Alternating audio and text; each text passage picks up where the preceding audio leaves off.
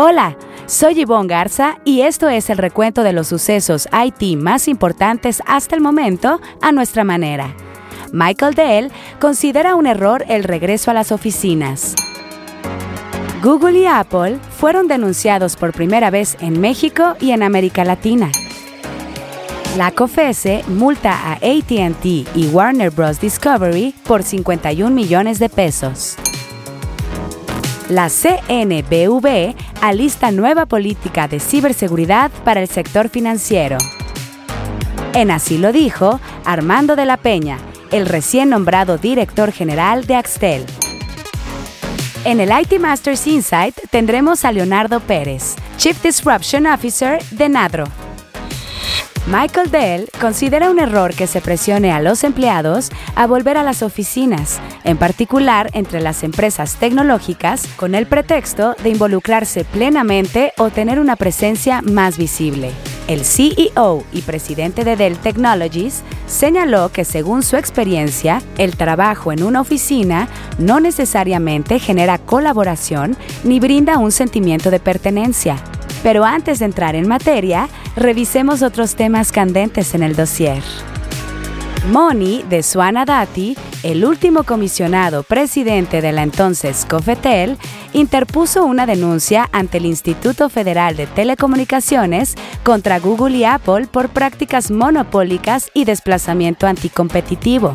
De Suana Dati dijo que ambas empresas obligan a las personas o empresas que utilizan sus plataformas a pagar comisiones a través de sus tiendas virtuales, además de condicionar la relación usuario-empresa y realizar ventas atadas.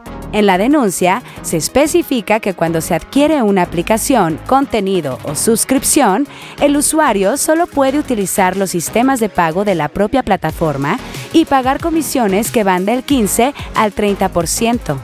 El IFT tiene 15 días para evaluar el caso y decidir si se realiza la investigación en contra de las dos grandes tecnológicas. En la gustada sección, que esto y que lo otro, la Comisión Federal de Competencia Económica multó por un total de 51.573.920 pesos a ATT y a Warner Bros. Discovery por omitir el notificar una concentración en términos de la Ley Federal de Competencia Económica. En un comunicado, la COFESE explicó que la sanción está relacionada con una operación internacional en la que originalmente se planteó la adquisición por parte de Discovery de la división de ATT conocida como Warner Media, incluido el negocio mexicano. Antes de que la COFESE emitiera su autorización, llevaron a cabo una serie de actos mediante los cuales separaron solo una parte y crearon estructuras no consideradas. ATT y Warner Bros. Discovery tienen el derecho de acudir al Poder Judicial de la Federación para que sea revisada la decisión. La Comisión Nacional Bancaria y de Valores, a través de José Ramón Canales, vicepresidente de Supervisión de Grupos e Intermediarios Financieros B, anunció que busca incentivar la inversión de bancos y entidades financieras en software y herramientas para ciberseguridad, con el fin de fortalecer sus sistemas antifraudes y mejorar la seguridad de sus apps. El propósito es que la inversión en software tenga incentivos, es decir, que el beneficio se refleje en términos de capital para fortalecer el índice de capitalización de los bancos y financieras. Para tal propósito, se contempla un prorrateo de los montos de inversión en tecnologías de ciberseguridad sobre el capital y no al 100% el primer año como sucede hoy en día. Esta semana, en Así lo dijo, donde resaltamos una frase que a lo largo de la semana las y los reporteros de IT Masters Mag hayan escuchado de conferencias o entrevistas,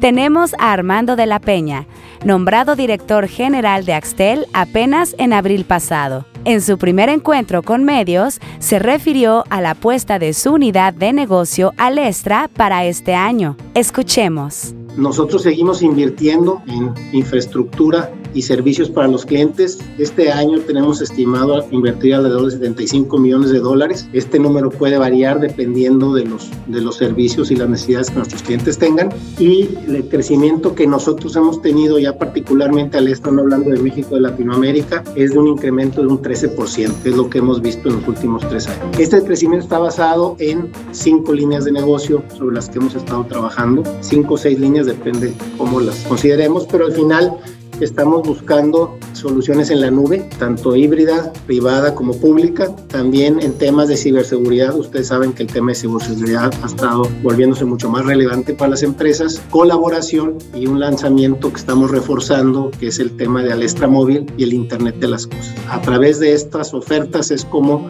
hemos venido creciendo en esta transformación digital. También queremos escucharle a usted.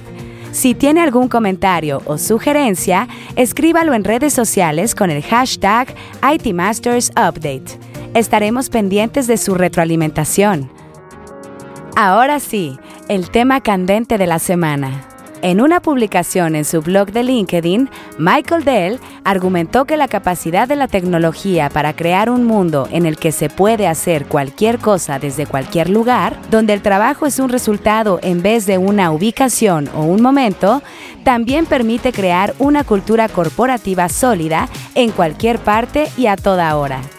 Un reciente estudio de Dell Technologies que reunió la opinión de 10.500 personas en todo el mundo, reveló que el 80% cree que dejar de trabajar en una oficina creará un entorno de trabajo más inclusivo. Michael Dell dijo que antes de 2020, 65% de los empleados de la empresa que dirige ya aprovechaban las oportunidades de trabajo remoto de uno a cinco días a la semana y aseguró que aún ahora piden que siga adelante. El empresario cuestionó si trabajar en una oficina crea una ventaja en lo que respecta a la promoción, el desempeño, el compromiso o las recompensas de la vida profesional y aseguró que la percepción de la desigualdad de oportunidades es solo uno de los mitos del trabajo híbrido. Para el IT Masters Insight de la semana, en la que un líder IT nos comparte una recomendación de algún reporte, libro, reflexión o estrategia, es el turno de Leonardo Pérez, Chief Disruption Officer de Nadro. Bienvenido, Leonardo. Danos el IT Masters Insight de la semana. Tenemos frente a nosotros a la generación del Customer Experience, esa que antepone la experiencia al precio. La creación de valor y diferenciación impulsa la disrupción de los modelos de negocio. Los líderes ponen al cliente en el centro y de ahí diseñan su estrategia y experiencia. Solo el 28% de las organizaciones líderes en el Customer Experience lo comprenden a fondo. 53% de los líderes miden la retención. Es más barato vender a un cliente existente que captar uno nuevo. La pandemia modificó el Customer Experience. La interacción ahora se da en chatbots, self-service, live commerce, entre otros. La inmediatez rige cómo los líderes demuestran empatía a sus clientes, 61% diseña procesos desde la perspectiva del cliente, 35% adapta procesos en tiempo real. Les recomiendo el reporte de Harvard Business Review más allá del Net Promoter Score. Tres factores de éxito, sean selectivos en las mejoras a abordar, foco en momentos de la verdad relevantes al cliente, datos e insights son clave para tomar decisiones.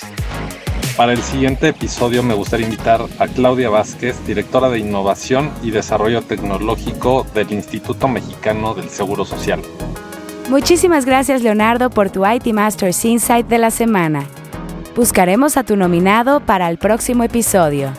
Si quiere leer más sobre lo que aquí le contamos o novedades del mundo IT, visite nuestro sitio web itmastersmag.com o síganos en redes sociales como NetMedia. Hasta aquí este episodio de IT Masters Update, porque su opinión es más valiosa cuando está bien informada. Tiene aquí una cita todos los lunes. Buen inicio de semana.